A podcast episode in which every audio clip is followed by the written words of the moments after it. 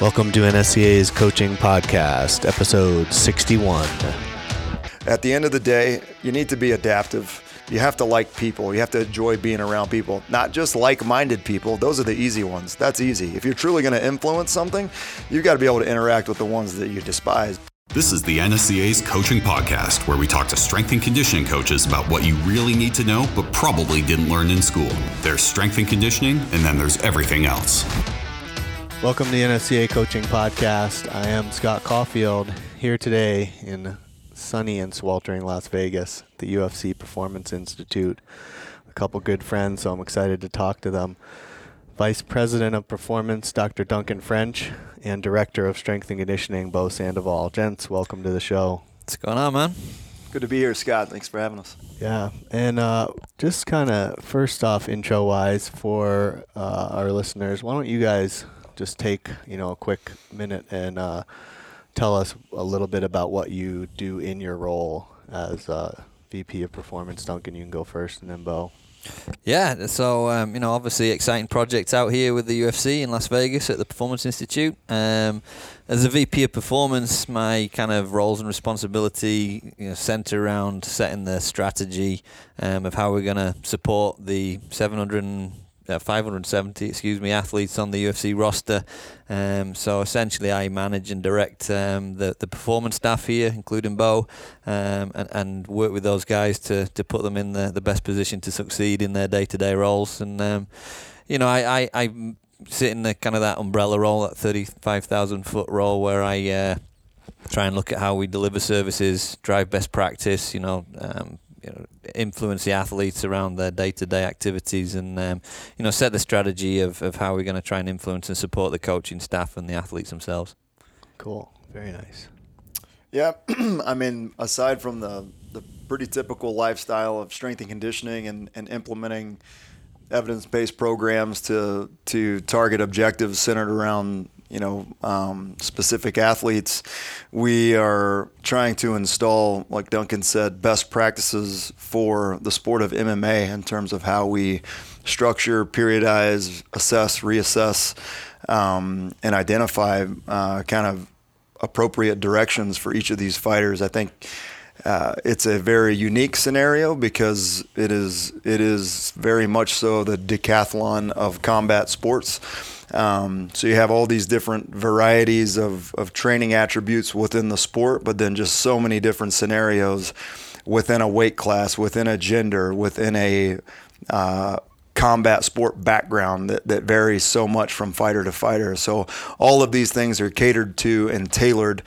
Um, so that their S&C programming and, and services are uh, in line with the rest of the performance staff in terms of what we're trying to conclusively and objectify and, and attack uh, to improve someone's performance as a fighter. So it, it is a multifaceted thing, but um, a lot of fun, and, and uh, we have an unbelievable crew here to do it with. That's great. I have definitely some questions about that for Uh, sure. You guys mentioned, you know, this is a neat opportunity because – this place is also brand new. Mm-hmm. Um, now, obviously, MMA is, has been around, but it's grown. But this place was kind of designed just for this, and you guys were the first people um, to be hired here. So maybe talk about, you know, I think Duncan, you were the one, the first. I was employee, the first recruit. So, yeah, yeah, maybe yeah. talk a little bit about, you know, what uh, you looked for after you were brought on in, in the filling out the rest of the team. And Bo, you can add into that too because you were talking about sure. how great of a team. You know what what has it been like to develop a team? And I know you guys just hired a couple new younger coaches. One of my former interns, super excited. Matt Crawley's here now too. So you know what you guys were looking for in developing and kind of hiring on more staff to help. Yeah. I mean, yeah, we're we're really blessed. We've got you know a, a world class facility here that's been you know the, the investment from the UFC has been second to none, and, and, and every day we get to walk into you know Willy Wonka's chocolate factory of, of you know sports performance. We're truly blessed and we're excited. But you know I, I always use this phrase, and and Bo's heard me say it. You know the the church is not the building, the church is the people. Um, the, the the uh, the mission, let's say, is is to truly evolve the sport of MMA Bo's already talked about, you know, the the degrees of freedom that sit in the sport, the complexity of the sport. You know, there's a massive dearth of knowledge and information and research, and um, you know, there's we're 25 years old as a professional sport. You compare that to baseball from the 1800s and football from the you know 1950s, and you know, soccer and, and these other sports that have got lots of information. MMA and combat sports in general just they don't have a lot of information around them. So guys have been figuring out on the ground um, the best they can they can work out how. Do you know what I mean? And um, there's there's lots of mixed practices going on out there. There's lots of regional practices. Guys in Asia do it different to North America, do it different to South America, you know. And what we're truly about is trying to understand how do you prepare an MMA MMA fighter optimally. You know, how how do you go about um, their health, their well-being, and their performance. Um, and, and truly, that's what the Performance Institute was put here for. Number one, I always say our number one priority is servicing the, the fighters that are on our roster. Um, um, so either face to face or remote. You know, Bo does a ton of remote coaching as well now. Um, the second thing that we're here to do is is drive that innovation, that research, that knowledge, that database of insights into you know world class MMA fighters, so that we can share and, and, and, and disseminate information. And the third thing is to educate and upskill the fight community so that they can go about their activities on a day to day basis with best practice in mind. You know, what's the What's the right way to set up a wrestling practice? What's the right way to recover after a heavy mitt session? What's the right way to fuel uh, myself during a you know a, a, weight descent for a fight camp? You know, all these questions are not really answered in our sport. So, to kind of draw that to a summary of why the PI is here, it's truly to evolve um, the, the sport of MMA, and that is part of our mission statement that sits on the wall right next to our front entrance as people come into the facility. So to do that, you know, we wanted to recruit, you know, world leading practitioners. You know, we, we wanted people to be part of our team that really embraced um, the mission. Um, you know, listen, it, there, there, was nothing before the PI, um, so we we really started out on this road and this journey together.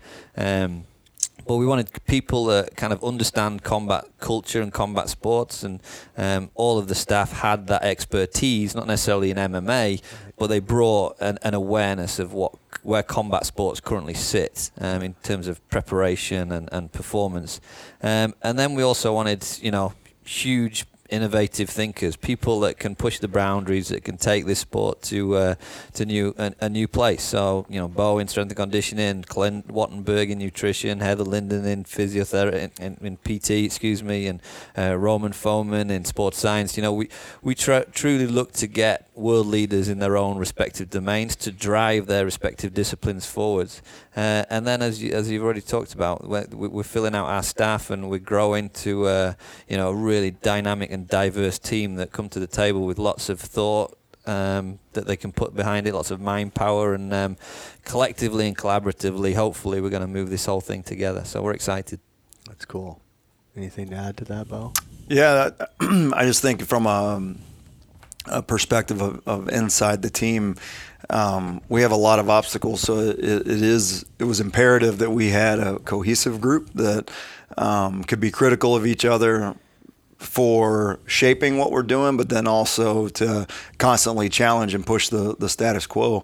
Constantly, you know, we have, I've said this since I got here, it was one of the most attractive things is to hear the ambitions behind what we want to achieve with this facility, with this project.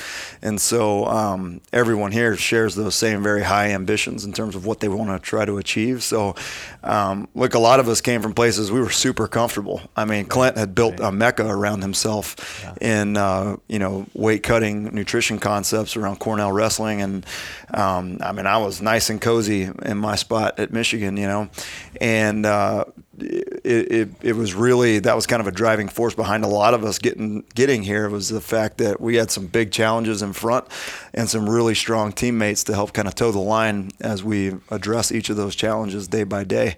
Um, for me, in particularly, uh, being in, in college athletics and, and from time to time seeing those carrots dangling at some of these shiny jobs at some really prestigious universities and things.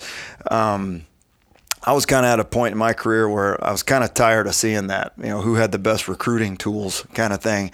Um, and I was a little bit hesitant in the beginning because a lot of the staff hadn't been named. It hasn't been, hadn't been created yet. Um, and so I got really excited the day I actually got a message from Duncan saying, "Hey, let's chat about this opportunity at the UFC. I've just I've just uh, resigned from Notre Dame, and I'm going to be a VP of performance there." And so that's when I started. Wow, they're really taking their ambition, and now they're getting serious about their personnel. So for me, that was kind of where the the real interest started to kick in. So, uh, and it's panned out. I mean, we've again, yeah, we walk into Wonka's cho- chocolate factory, but we're also shoulder to shoulder with Willy Wonka every Yeah. day. So, Yeah, yeah. good people.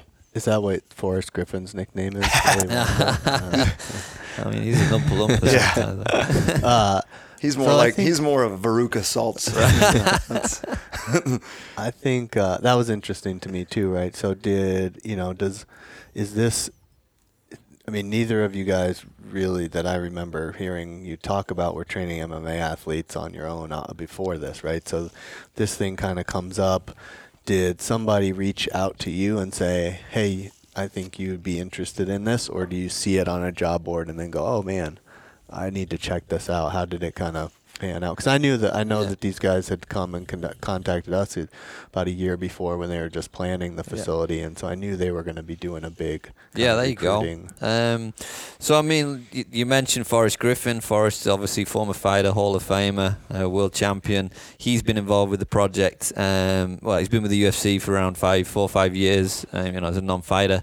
Um, and then James Kimball, who's our vice president of operations. Th- those two guys, um, essentially. From inception, concept of you know idea and concept took the uh, the Performance Institute um, from concept to the facility and the staff that you see today. Um, so yeah, they they essentially went around the the world, um, looking at facilities, um, speaking to people like yourself up at NHC, NSCA HQ, trying to understand what makes a great facility, what makes a great performance environment. You know, what are you trying to achieve with athletes? Um, how will that fit into the model that the UFC have created? Um, so everything from facility design to you know ideas and, and, and philosophical approaches to you know what the staff should believe in, what their mantra should be, etc. So they, they kind of canvassed all that, um, and then yeah, the, there was a, they they worked with a recruitment company um, to ha- to to identify and essentially headhunt our directors and, and, and myself as a VP. Um, so we we all respectively got approached by a recruitment company as the UFC were proactively going out to seek people that they uh, they thought might be a good fit for these roles. So um, you, you mentioned the MMA experience. When you know, I, I- talk about I was you know the first recruit that, that came on board, and then I soon tapped in with Forrest and James as we recruited the directors for our you know our lead directors for the departments. We actually purposefully didn't want people that had massive amounts of MMA, ex- you know, in, insights and experience. We wanted new eyes on a product. Um, if we're going to take MMA and combat sports to a new direction or a new level of understanding, we wanted pollination of new ideas, new thinking. So, not stuck in the status quo of, of what is currently happening, you know, in all the different areas of combat sport training. So, you know, Bo comes to us with lots of experience in uh, the USOC um, in terms of you know wrestling and freestyle or Greco wrestling. So he understands combat sports, judo and taekwondo. My background was GB boxing and GB taekwondo. Um, Heather Linden, she's worked with the judo players and the, the wrestlers at the USOC. Um, Clint obviously is a, a wrestler himself, former Team USA wrestler. So all of our staff have combat experience, but not necessarily in MMA, and Yeah. that was something that we proactively tried to look at as well. That's cool. Yeah. What it so what do you guys now you got that team assembled? Um, what's something that you're looking for in these younger coaches that you're adding on or the younger staff and newer staff that you guys are also adding on as far as like attributes attributes education, training, all the above? Well, depth is only effective if one, if they can share the, the mission and visions that we've already kind of put in the foundation. Um, but then also we needed more ambitious eyes. You know, when you've got feelers out in different directions now, if they're carrying the same ambitions, um, their creativity and their their own unique experiences can bring something to the table, and that's kind of what I've said from day one. Recruiting is one of the most challenging things. Uh, getting the right people is it's one of the toughest things out there, and in this day and age in strength and conditioning, it's tough because your colleagues and your friends are looking at you like, oh, he's got opportunities. He'll definitely give me a shot. And it's not always that easy. We're looking for a very particular fit um, that not only we think can provide the services that we're looking for at a high level, Duncan mentioned a world class level to the fighters we're interacting with, but also can interact with this world class team that we have now um, the Roman Fomans and the Clint Wattenbergs. They've got to be able to professionally interact, receive, and give criticism uh, in a very cross pollinating fashion with all of those groups as well. So, um, you know, personalities are at a premium in our industry. And so that was a big one. One, are they qualified? What's the experience level look like? Is there diversity in their experience? I mentioned this being very much a decathlon. Uh, type of a sport with all the physical attributes and demands. Um, so can they are they bringing experiences from a multitude of sports? Not oh, I've worked with this one particular sport for the last 12 years of my career. Um, and that really plays a role depending on what we're attacking for each fighter. You know, are we are we really addressing an endurance deficit? Are we really addressing a strength and power deficit? Well, if they've seen the two extreme ends of that spectrum, say weightlifting and marathon, they're going to have a pretty good idea of where to meet things in the middle. So, looking for people that had some diverse experience. Um, and then for me, we really, uh, it was a, an adaptive kind of search process. We went in looking for one particular thing. As we were going through the recruiting process, it kept coming up empty. We couldn't find exactly what we were looking for. Went back to the drawing board and like, look, let's let's. We were tr- shooting for something higher up the totem pole, we're like, let's go back, let's start at the beginning and see if we can find some good kind of mid-level uh, professionals, which kind of took us to the route some younger professionals um, that we can groom a little, but still have a personality and some experience and some knowledge and some education that they can bring to the table. So that's where we that's where we've begun um, now with the two that we have. And the additions have been great. It's it's uh, again we're we are we started outnumbered. We will probably always be outnumbered 570 athletes uh, worldwide ish. It fluctuates week to week, um, but there there is no there there are very high expectations on the services we're delivering remotely to someone who's in the middle of nowhere, uh, Dagestan, compared to someone who's right down the street in Las Vegas. So I need someone who's got the hustle to be able to address those remote needs as well as you know what we say the easy ones that are right here in our backyard. Right. And that's pretty cool too, I think, for people that might not know that. Uh, so if a guy or gal signs a UFC contract, they get access to your services, right? Whether they're a one fight contract or whether they're you could Conor be a world champion or yeah. you could be you know yeah. your first fight in the UFC. Uh, the, the, service provision from ourselves is exactly the same. All services are on offer. Um, they're all free of charge. You can take as much or as little as as you want. Um, and often we are you know we're doing a lot of conversations up front. Um, to figure out, you know, what's the ambitions, what's the goal setting, and then how can we align our services um, to, to try and meet your needs and help you along the way. Because, you know, they, have all got their own gyms. They've all got their MMA yeah. gyms, their. MMA technical, te- tactical piece that goes yeah. with it. Now, some of the larger gyms around the world have their own strength coaches, you right. know, have their own PTs part time maybe. Um, that that you know they, they, might be working with those guys on a day to day, but we can still collaborate and, and fit yeah. into that team by putting the athlete at the center of the conversation. And yeah. you know that happens a lot. We're integrating a lot with strength coaches, and we want you know want to embrace the, the conversation uh, for the greater good of the athlete. Yeah, so it, it's truly a, a universal service for anyone that's in the in the UFC. Yeah, and I know you guys just put on a clinic earlier this year, earlier this summer. Uh, that was kind of just like invitation only of strength and conditioning uh, people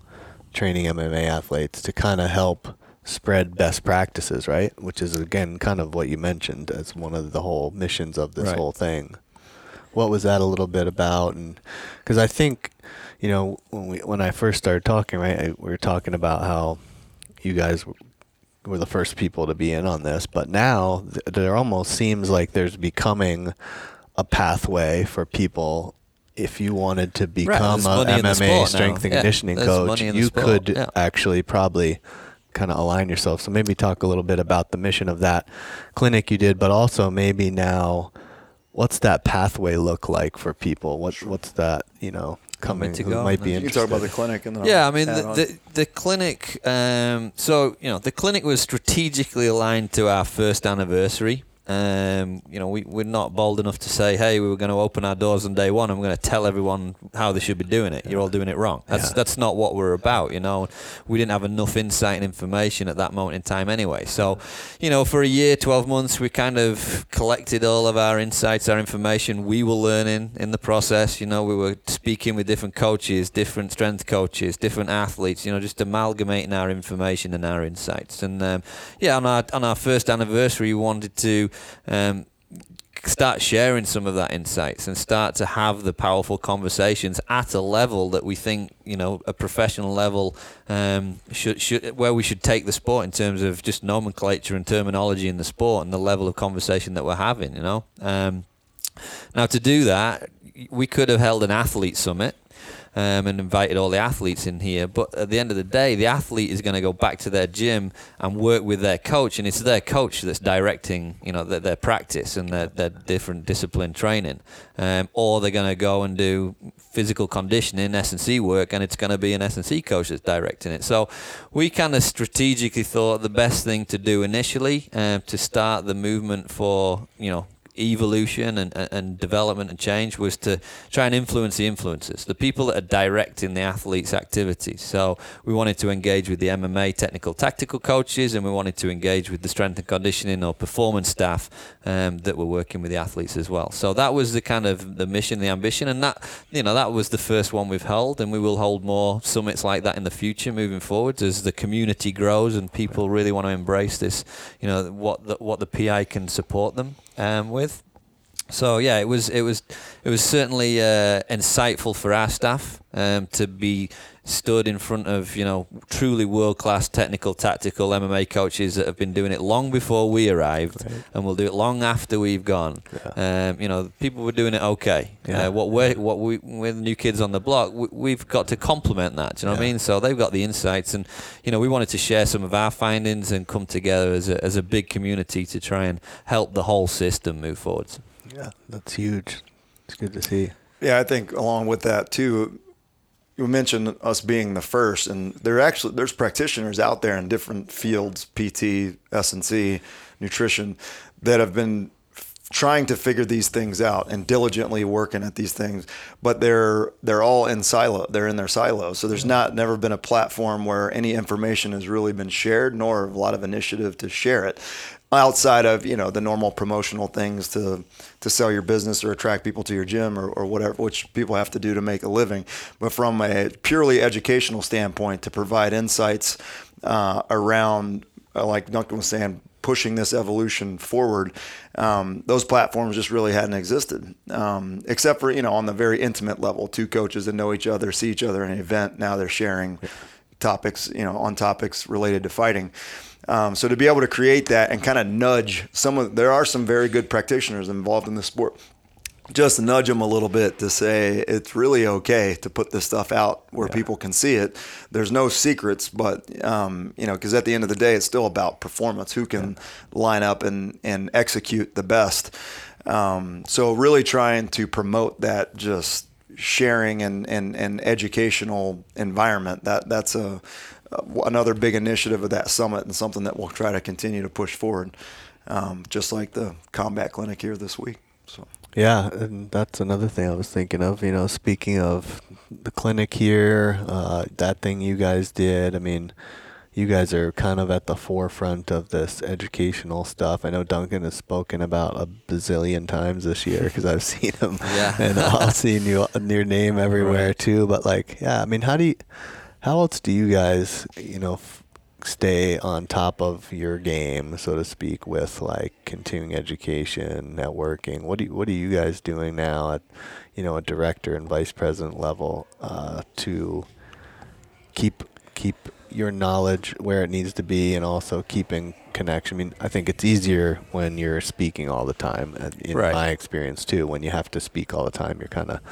doing it and you're seeing more people. But I guess what else are like key things that you guys would say is you know the way that you stay ahead of the game or on top of the game with continuing education and changes in performance and science and I, I'm all about efficiency. So I, you know, for me, I, I use my staff for some of that too. I mean, I we um, when I can get the chance, you know, I'm reading whatever I can read or listening to things when I'm driving around, stuff like that. But I've also got two young strength coaches on my staff, so I kind of put that and that. Uh, almost requirement in front of them is like, look, we need to be digging into the sport heavily. So anything that you can find on energy system development around MMA, it needs to be brought up in our little staff meetings and let's chat about it. And if there's something significant, we'll get into it. If nothing significant, on to the next article, you know?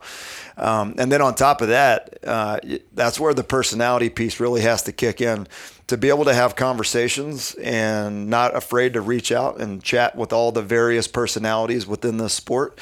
Um, because some of them have their hands on some very talented athletes within our roster. So, getting an understanding of how they've evolved what they're doing um, with some of those athletes, if you can, if you can put your ego aside and have some of those conversations with some of these different groups, there's a lot of learning opportunities in that. So, uh, being social, being interactive, and then, uh, like I said, we try to use our personnel as much as possible. If Clint tells me, you know, at least once every month or so he's like oh i read this thing on it was an s&c article but i saw this thing and bring it up to you. So we're constantly putting stuff in front of each other. And that uh, that's to me that's a it's a personality trait just being willing and open to share and interact um, and then being willing to listen. Like when someone's talking about something I don't, if he brings up something he's talking to someone else i'm not shy to be like hey what was that what'd you say? What was that thing you were talking about?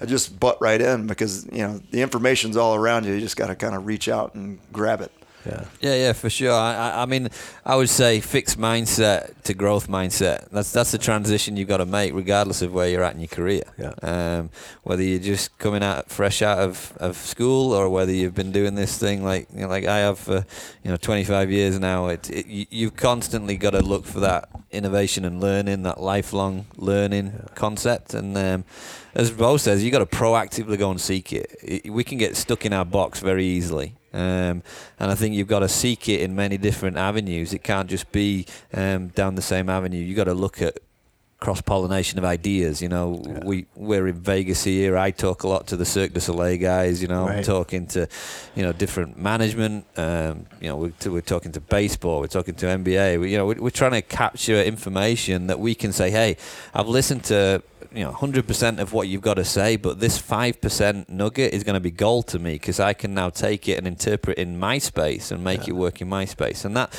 that's what I think is is is you know, crucial for, for continuing to develop and grow and, and for being truly innovative.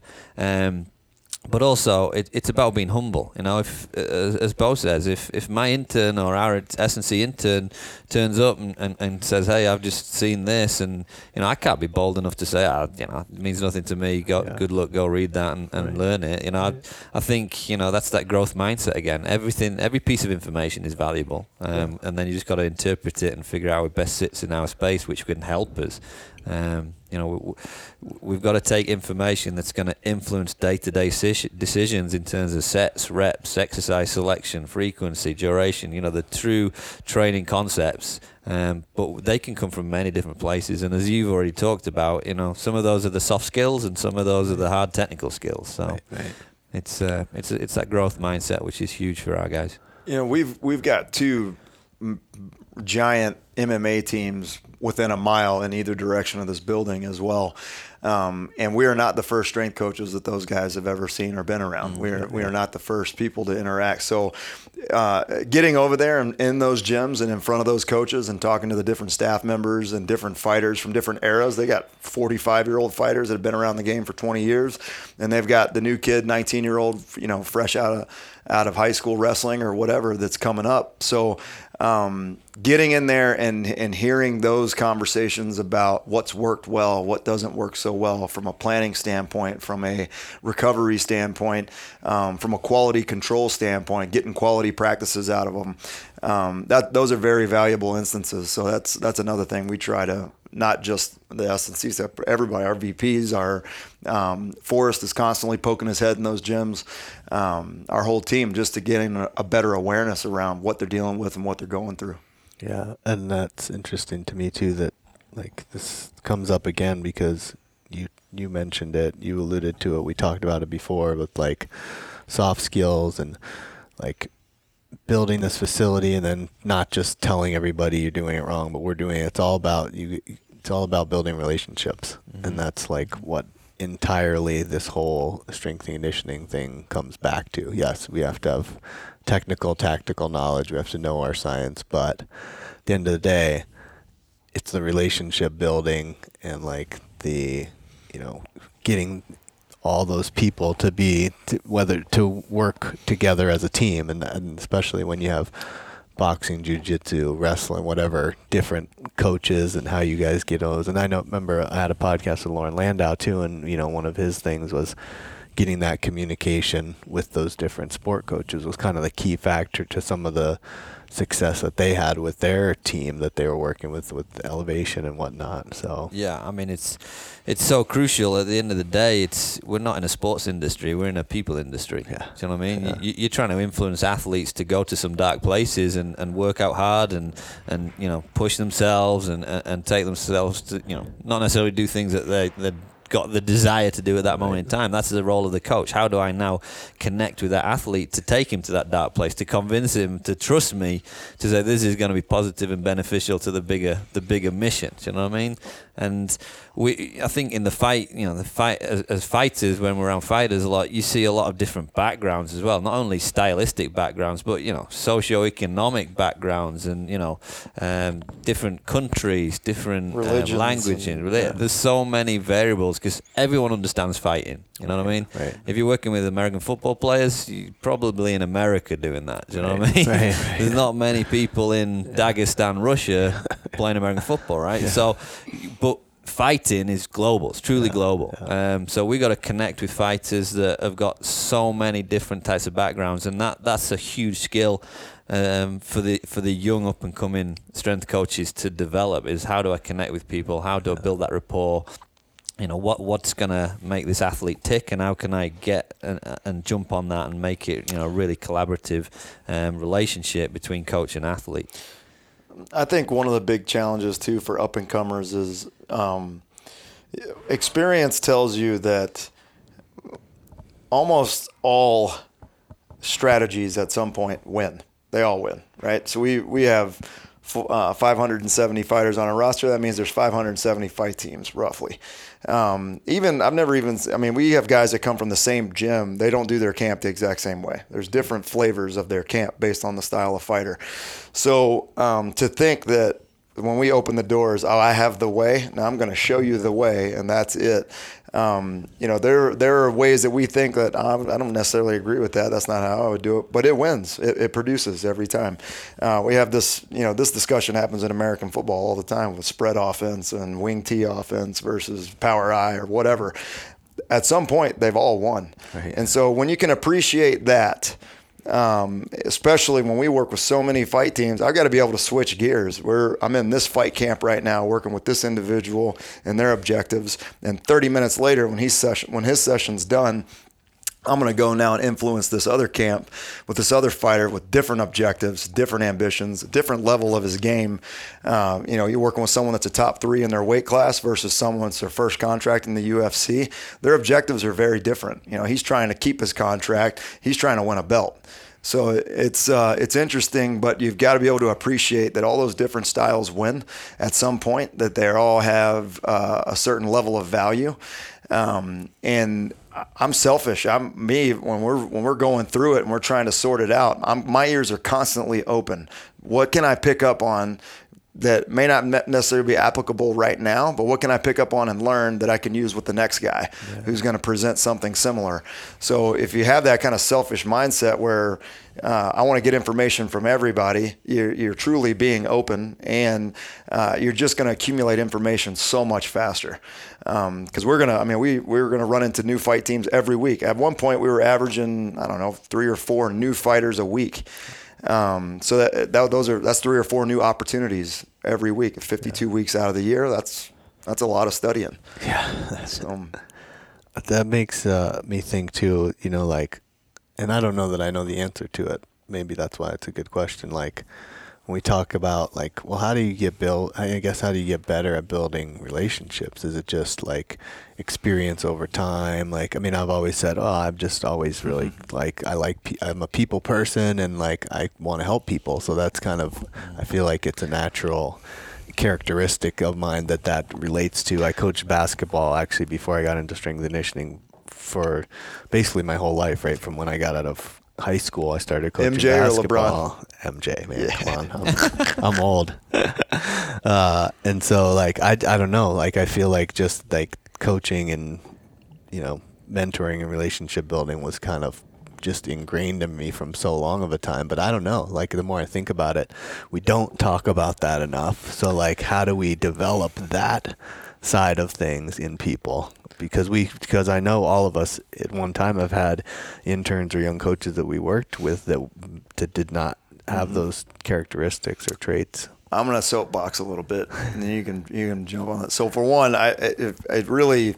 I don't know. I get irritated sometimes that we think we have to have a blueprint now on how to deal with these different personalities and archetypes and here here's a book that tells you how to do that and do this at the end of the day you need to be adaptive you need to like you said, you have to like people. You have to enjoy being around people, not just like-minded people. Those are the easy ones. That's right. easy. If you're truly going to influence something, you've got to be able to interact with the ones that you despise. You've got to be able. We just talked about this at lunch.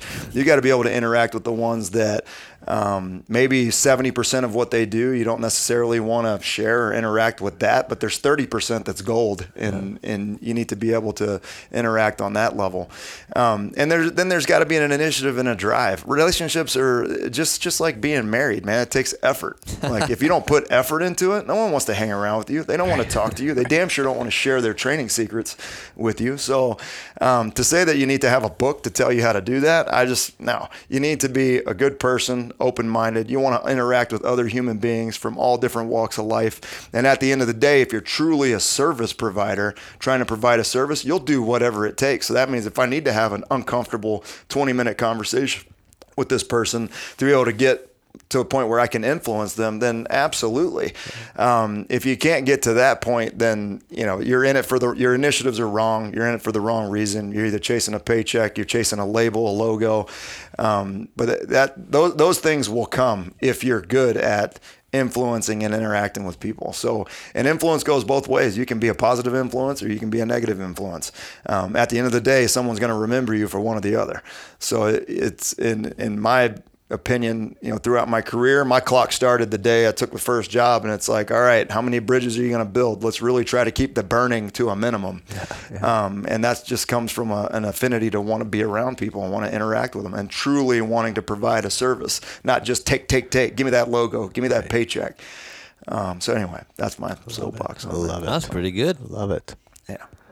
No, I feel you know like working for a nonprofit and for like an big organization like the NSCA, you know, in being in a servant position, servant leadership, I now instead of really serving athletes, although I still get to coach athletes to some degree, am much more servant to our, the membership, you know, and that's a that's a that's a huge reminder of the you know, one of the, it was one of the reasons I went to work there. I was a state director, and you know, an opportunity arose, but I felt I could make a bigger impact for for a bigger reason, you know. But I mean, I'm I'm never gonna get to win a Coach of the Year award or be, you know, the president of the board of directors, you know, as long as I do that. Um, so it has to be much more about the either the mission or the end, you know, instead of me, me, me. So I think that I think that's another thing. Servant leaders that like you kind of just alluded to, they have. Um, they're not worried about what they get out of it, except you know, inside how it makes you feel, and that you're helping a an organization or a whole profession grow and get better.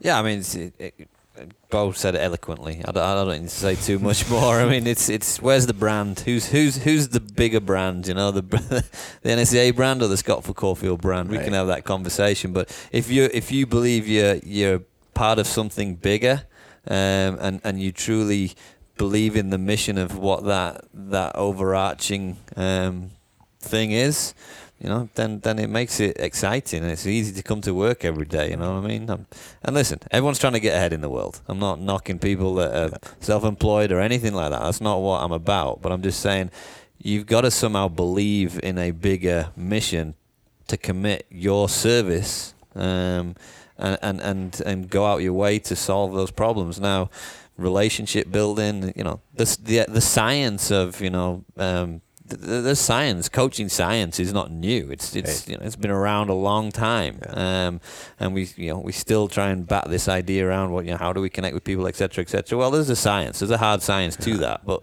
we don't necessarily need to get in the granular level of that. And as as Bo's already talked about, you know, just be a good person, be humble, be hungry. But if you are committed to a bigger mission, it makes all that so much easier. Do you know what I mean? Because your heart and your emotion are in it now. Totally. I mean, real simple example. That's something that gets abused all the time, right? Text message, Coach, I can't be there at that time. What do I do? You have immediately you have a decision, one or the other. All right, is my ultimate mission to provide a service? How are we going to get this done? Is the ultimate objective performance? Or am I pissed off because this dude's ruining my schedule? And it goes back to my, keep using the word my, my, my, my, my, my. So uh, that's a real simple example, but it, just by a few times saying, whatever you need, when do we need to flex this? Yeah. Do we need to push this later, push it to another day? That starts to happen two or three times. They'll eat out of your hand. They'll, yeah. you know, yeah, coach, what can I do for you? What can right. I do to, to make this a better, you know, an easier mix? What, you know, so it really just takes effort. I mentioned effort before, but you know, yeah, we got to take text messages at two in the morning. We got to take. I take a FaceTime call from a fighter the other day at five in the morning, feeding my 12 week old. It's just what you do because I don't want him to ever think that my attention is wavering from them. Yeah. I don't ever want them to think that I've now put them on the back burner and they're not a priority. We yeah. talked about providing, you know, service provisions being equal across the board. Um, it doesn't matter if it's Joe Schmo or someone in, in the top five. If if they've got a request, then it's it, it's our duty now. We've assumed this role as we're here. It's our duty to say, look, man, I'll do whatever it takes to get you that. Um, and that, if you're talking about relationship building 101, man, that's, that, there's no way they could say no. How do you say no to that? Yeah. You know, this guy's just way too accommodating. I'm going to stay as far away from him as I can. Yeah. That doesn't that doesn't happen, especially in MMA.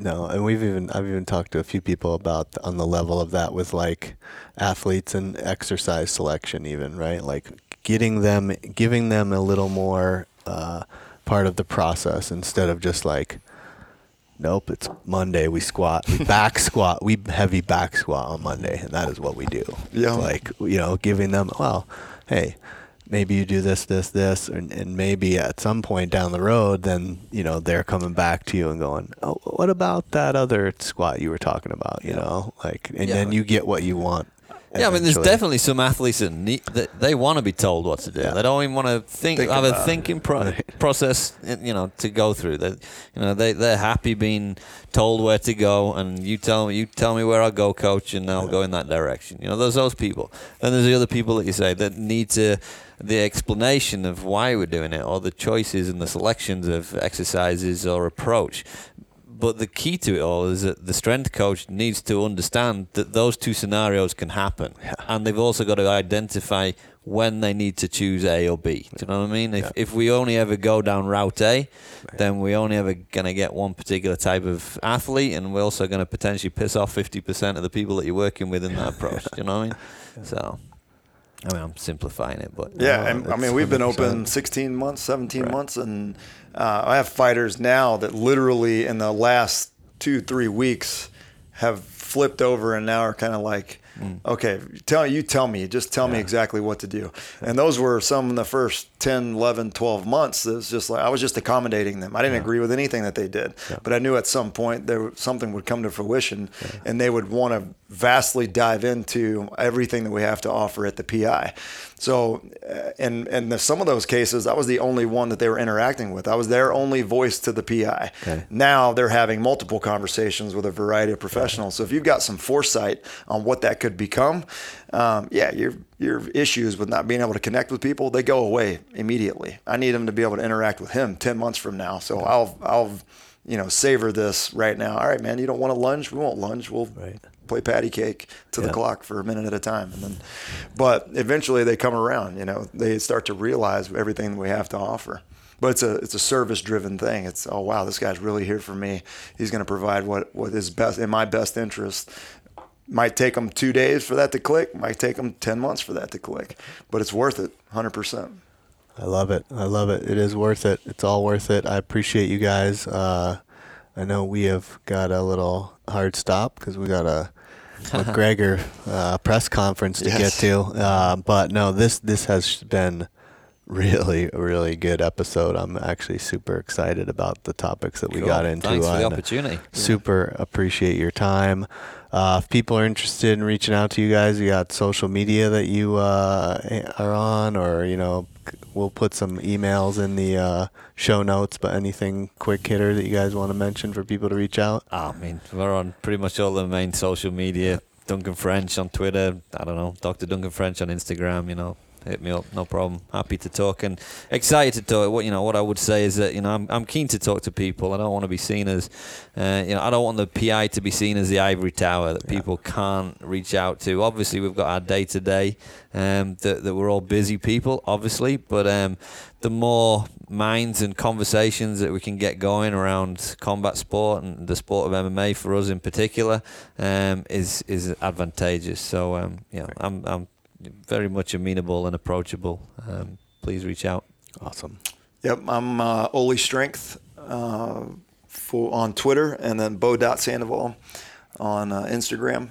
And yeah, um, likewise, we we try to put the welcome mat out as much as possible. So, um, you know, we are a, we are a professional institution, and we're all about learning. So, if you're looking to just come hang out and fan out, that's probably not going to be the visit we're looking for. But if you want to come and talk some shop and and um, and uh, not only see what we've got going on in our pursuit of high performance, but to share as well. Yeah, we, we welcome it every day of the week. Great. Appreciate it, guys. Thanks for being on. Thanks, man. Good Thanks, luck. Scott. You often hear these podcasts recorded at NSCA conferences and events. Why not join us at the next one? You can get all the details on upcoming events at nsca.com/events. And a big thanks to our sponsor, Sorinex Exercise Equipment. We appreciate their support. And to all of you listening, we appreciate your support. Uh, again, if you like the podcast, make sure that you subscribe wherever you download your podcast from. Write us a review and keep listening in. Look forward to talking with you all soon. Thanks. This was the NSCA's Coaching Podcast.